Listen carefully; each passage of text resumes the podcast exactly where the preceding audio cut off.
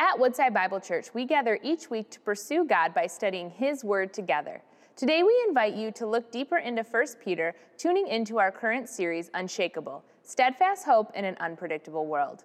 Join us as we allow God's Word to shape us and renew our hope with the brilliant truth of the gospel.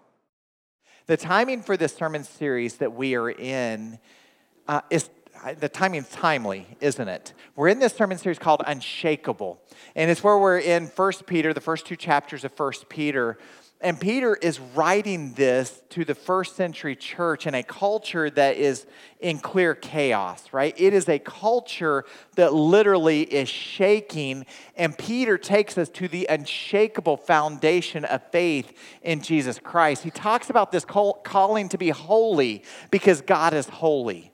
Holy meaning that we should be set apart. And Jesus said it like this. He said, you should be in the world, but not of the world. You're going to live in the world, but you shouldn't be of the world, which brings us to our big idea today. The big idea is that God's people are good citizens. We're in the world. We should be good citizens. But here's then the question, what does that look like? What does the Bible say about being a good citizen today? How do we live that out? Well, take your Bibles. Let's open up to 1 Peter chapter 2.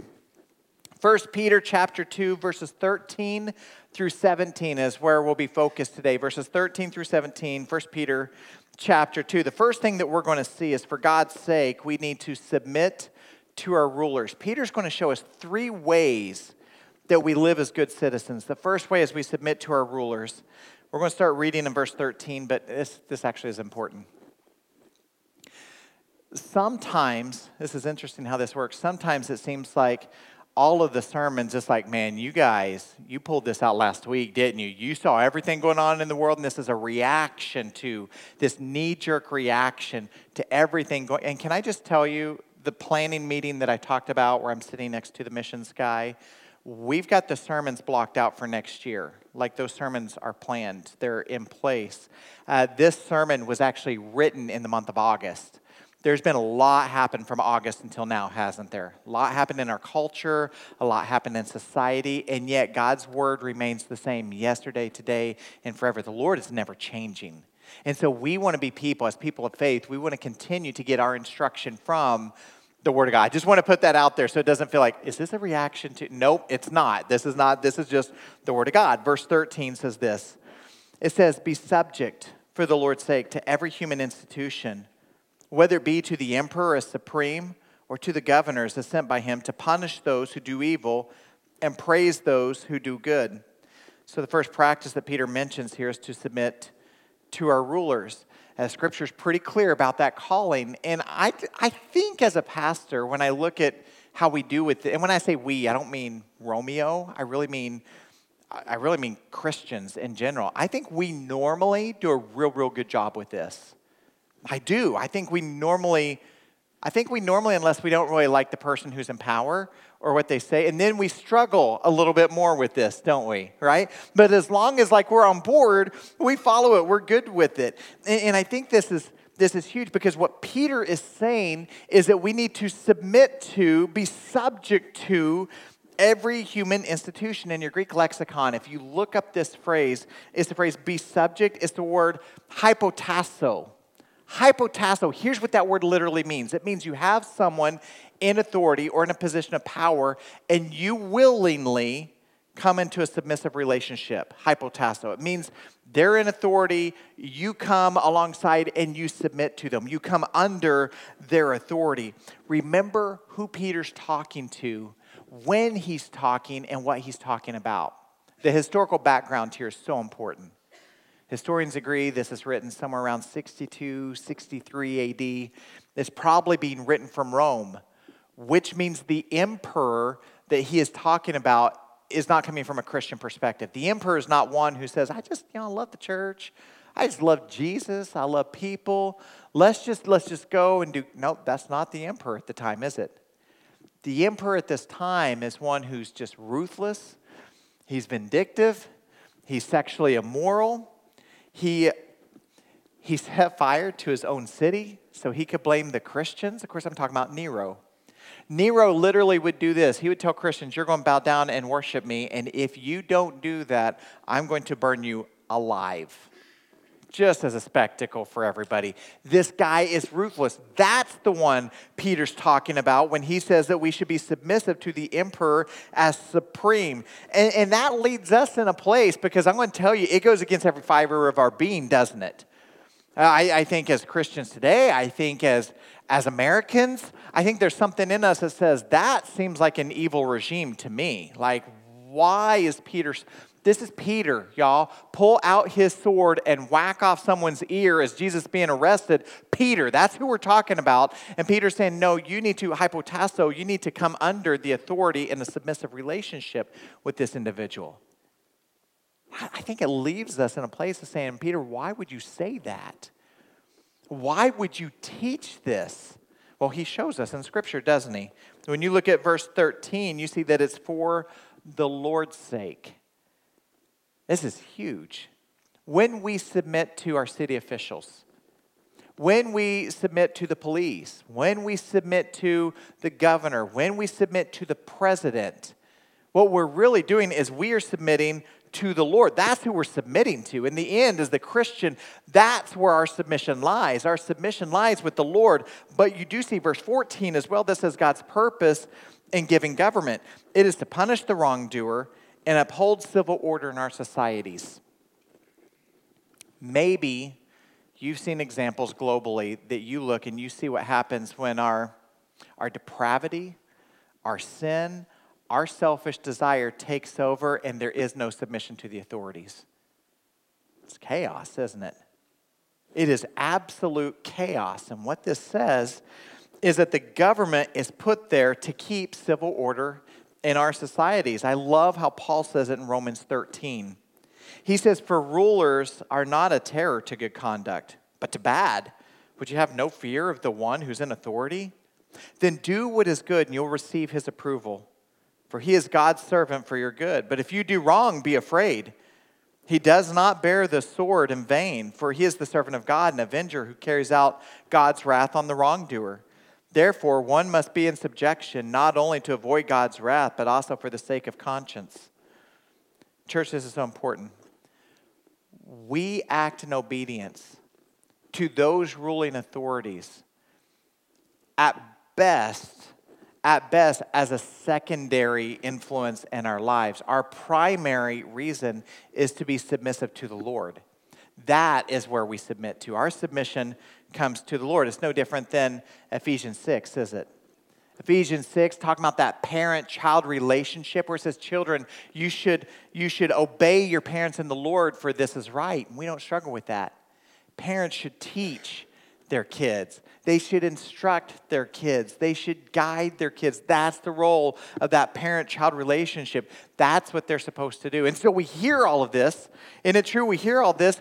And then we kind of going to go in our hearts like, let's get to the messy stuff, though. And so can we get to the messy stuff? Here's the messy stuff. God has given us this framework. He's given us these boundaries. He's given us this canvas. And oftentimes where we go, especially today, yeah, but where's the loophole? There's got to be a loophole, right? I mean, there has to be. What's the scriptural loophole? Like, at what point do you push back against the government? At what point do you push back? There's got to be a pushback point. So what's the pushback point? Well, there is a pushback point. You ready for it? Here's a pushback point. When those same officials are telling you to do something that directly contradicts the Word of God, that's when we can push back. So here's what it looked like with Nero. Nero said, you're going to bow down and you're going to worship me and you're going to worship me alone. And what did the Christians in the day say? I can't do it. Yeah, but I'm going to burn you alive. I can't help what you're going to do, but I'm going to tell you I can't worship you. I have one God, God alone. I can't worship you. I've been saved through Jesus Christ. I've been taken from darkness and put into light. There's really nothing you can do to me here. I'm a sojourner. Do you remember the words of Peter? I'm a sojourner. I'm an exile here. I was a hostage and a slave to sin, but I've been set free. So you're going to do whatever you want to do, but I'm telling you, I can't worship you. And they were burned alive for it. And so there is that place where we as Christians have have a loophole where there can be pushback, and that's where we're told by government that we have to directly disobey Scripture and violate clear biblical instruction on how we're to live. Otherwise, Peter says you have instructions on how you're to live. And if you want to be a good citizen in this world, what that means is you are going to submit to those rulers that are put in front of you. The second thing is you're going to see is we need to do good. We need to do good. Look at verse 15. It says, "For this is the will of God, that by doing good, you should put to silence the ignorance of foolish people." Pastors hate when this is the conversation in the meeting, and it happens. "Pastor, I want to come in. I want to meet with you in the office." And they sit down. "I'm just trying to figure out the will of God in my life." And you're like, "Oh man, here we go. Look at this red car and this blue car, and I don't want to mess this up." And I mean, with all sincerity, I had someone once say, "I'm just trying to figure out, should I get the, the Mercedes or the Jag? And I'm looking at them going, "What are we doing?" I'm looking around like, is someone recording this or what? Like, this just seems so weird that this is the conversation. And yet, this is our struggle, isn't it? Constantly. And maybe you felt the struggle of like, no, it's not frivolous. Like, I just want to do what's right in the eyes of the Lord, So do I go to this school or that school? Do I break up or do we stay together? And do I take that job out of state or do I not? I hate that one too. Like, "Pastor, here's the opportunity in front of my family, but that means we're going to leave the church." And I'm like, "But I like you, Like, I don't know if y'all know this or not, but I like you guys. Like, I do.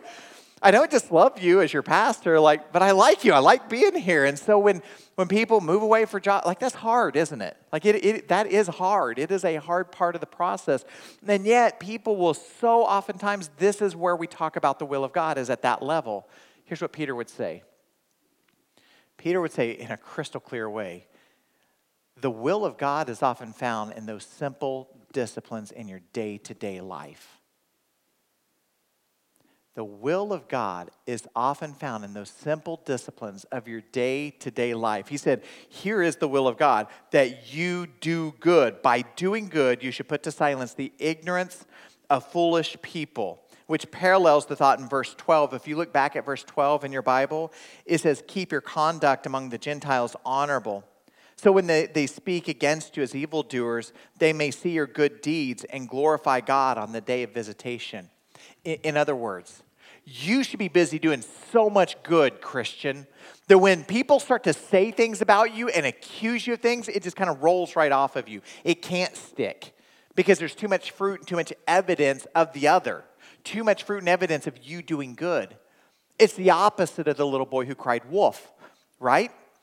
Like, that story is the story of this little boy who wants to do good. You guys know that story, yes? Everyone shake their head. Okay. I tried to tell this on the west side of the state once, the little boy who cried wolf, but I think I said woof, W-O-O-F, and they just looked at me like, I don't even know what you're saying. So now I'm practicing hard on putting the wolf, the L in there.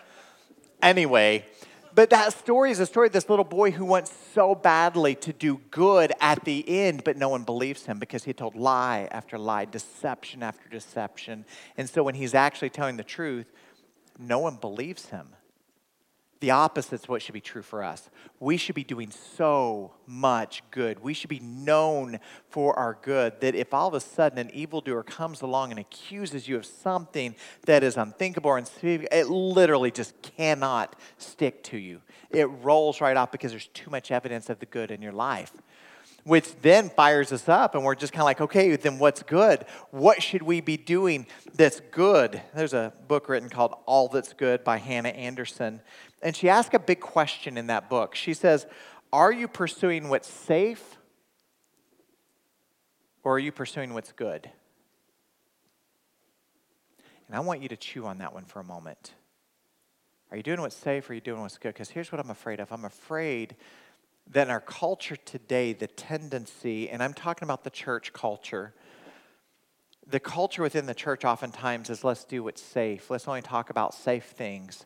And let's only go get involved in our community and safe things. And or are we being involved in what's good? Because from 62 or 63 AD until today, the church has a history of being actively involved in the common good for all of society. Here's what I mean. Like starting in the 4th century, the Christians started schools. The Christians started churches. The Christians started orphanages. The Christians started welfare programs. In fact, there was a famous theologian in the 4th century who said that if you are holding back from generous giving, you literally are robbing from the poor. Think about how aggressive that statement is. And so from the 4th century to now, the church has continued to grow. Our influence and our scope has continued to grow. And we have been on the front lines, church, of being those people pressing into education. It's our responsibility. We've been pressing into those places where people, we should stomp out hunger in our community. There should be no hungry people in our community. There should be no one in need of clothes in our community, not on our watch. That should never happen. That's our responsibility. If we see a need, we should fill that need. If we see a hurt, we should heal that hurt. That's the calling that we have. And so then my question is, how are you doing with that? How are you doing? Have you started to play it safe all of a sudden, or do you continue to invest your life in the good? Is that where you're investing in? Which brings us to our last point today, live to serve. Look at verse 16. Peter says, live as people who are free, not using your freedom as a cover-up for evil, but living as servants of God. Honor everyone. Love the brotherhood. Fear God. Honor the emperor. I'll come back to those emphatic statements at the end. But first, let's go back to live as people who are free. Going into this election week, and maybe it's because I'm from the South, maybe it's because I was raised in a military family, I don't know, but I hear that and I think like, you know, I'm proud to be an American, or at least I know I'm free. That's like where my mind goes. I think about the freedom that we have. The men and the women who have served so that we can go to the polls on Tuesday and freely vote without fear. Like I am so thankful that that's the nation that we live in. I mean that with all sincerity, but that is not what Peter's talking about at all. He is talking about the freedom that we have in Christ Jesus. He is talking about a people who knows what it meant to be hostages and slaves to sin and who have now experienced freedom. That's what he's talking about. And he says that freedom that we have isn't a freedom, church, that we can go around and say, well, I can say what I want to say. I can do what I want to do because Christ has forgiven me anyway. He says, no, it's not the way it should be. We're free so that we can serve God. We're free so that we can be His ambassadors. We're free so that we can love. We can serve. This is it's this coram deo, this before the face of God. That's how we should live. We should live as people live before the face of God. That's how we speak. That's how we love. That's how we serve. That's how we forgive. This is who we're called to be. And then in verse 17, he starts these emphatic statements. He says, honor everyone, period. You see that? 220 times in the New Testament, you find that word honor. It means literally to elevate the human dignity of someone else. Let me say that again. It means to elevate the human dignity of someone else. Honor. It's the word that you would use for royalty, isn't it? A king, a queen, a princess, honor, to elevate their dignity. It's the word when you think of that person in your family that you really, really respect, like great-grandma, you know, like that person. You think about that person that you elevate their human dignity of who they are. You treat them a certain way, right? This says we should honor everyone. Talk about a timely message. As Christians, this is our posture to the world. Honor everyone.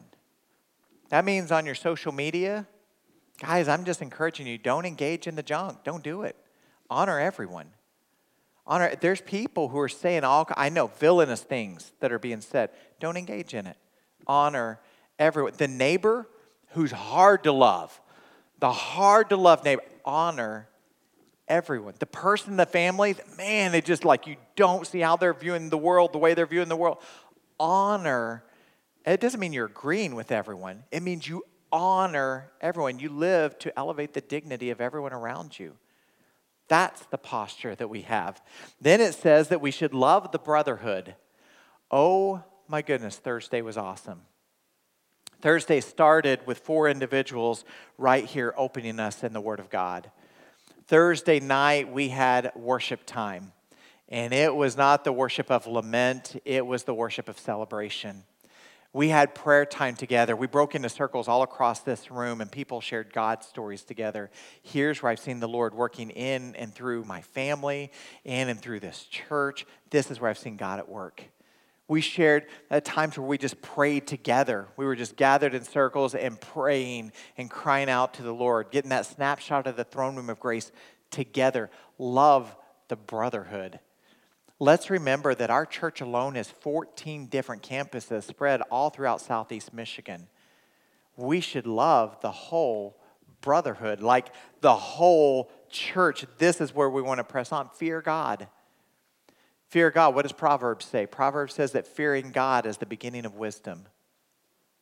Fear God. Not what people are going to say, not how people are going to respond to you, but it's God who we should be seeking to please. And I love how this really goes back to what he was saying earlier, isn't it? We submit to those government authorities because in that we're submitting to the Lord. That's who in the end we fear, is the Lord. That's who we're serving, is the Lord. And then he comes back and says what I think is the greatest challenge even after 2,000 years, honor the emperor, period. Honor being the same word that we saw with honor everyone, to elevate the dignity of that person. That's hard, isn't it?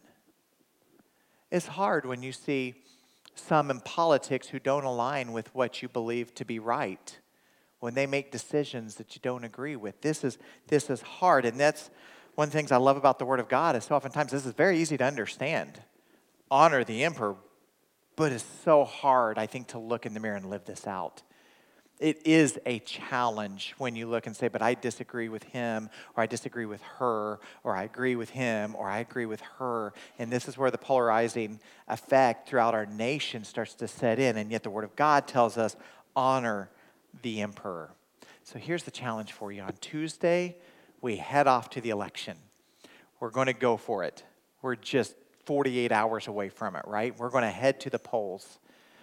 I'm not going to tell you who to vote for, right? You come to hear me preach the Word of God, not to give my political thoughts. You can turn into one of the news stations for all that. But I do want you to pray. I'm telling you as a church, you need to pray. You need to be involved in the process. You need to go vote. That's a good thing. That's a noble thing to do. But your faith should be in Christ. Your hope should be in Christ. Your foundation, Peter says, the cornerstone to our faith is Christ. That's where our hope is. And my encouragement to you is remember that the world is watching you. Kids are watching you. Your neighbor's watching you. Those family members are watching you because the election may not go the way you want it to go. You may be really disappointed in how things turn out. At the state level, at the highest levels. You might be pleasantly surprised too, right? You may wake up on Wednesday and you may go, hot dog, look at this. This is great. This is so good, right? That may be your response. But regardless of if things go the way you want it to or don't go the way you want it to, our calling in Scripture, church, it remains the same.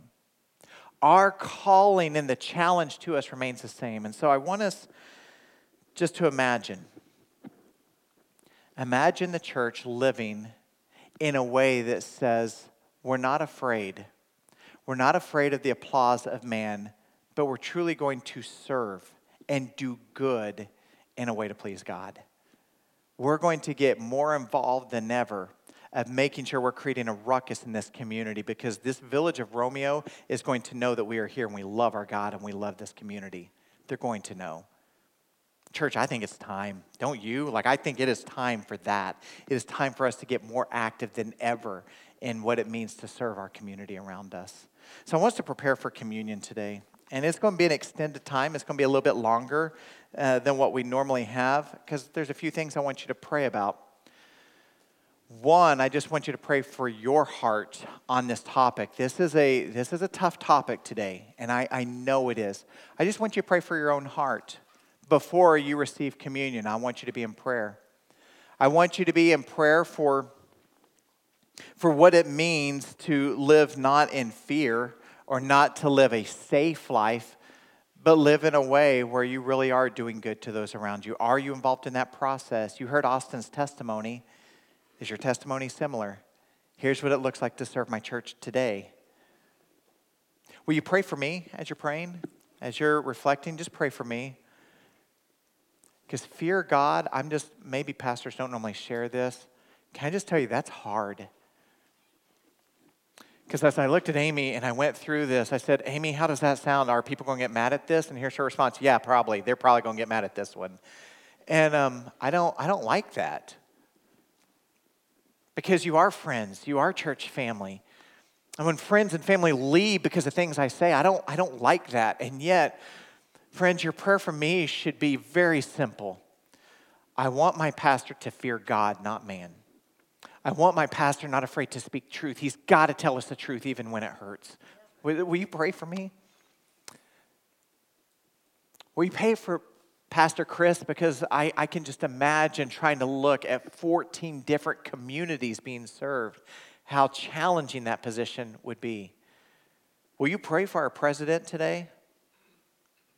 As he's trying to balance, go in and speak at a rally and then got on an airplane and tried to make decisions that's impacting people's lives that we can't even imagine. Will you pray for him? Will you honor him? Will you see his dignity elevated? Not celebrate if he gets sick. Will you pray for him? Will you pray for our governor as you're preparing your heart? Not celebrate if there's death threats against her or her family. This should be a place where we say, Lord, she needs godly wisdom in her ear. She needs people who are followers of you to be speaking truth into her. Lord, will you send those people? Will you pray for the person to your left and the person to your right? And I mean that with sincerity. Love the brotherhood. Because probably if you're struggling with some of these topics, they are too. We pray for unity for our church. Pray for unity. Don't allow the chaos of the world around us to divide us or cause discord. I'm so thankful to the Lord for the provision that he's given in our unity. Let's continue to be people who understand that unity comes only from the Lord. It's his strength. Church, let's just be still and pause and pray for a little bit as we prepare for communion.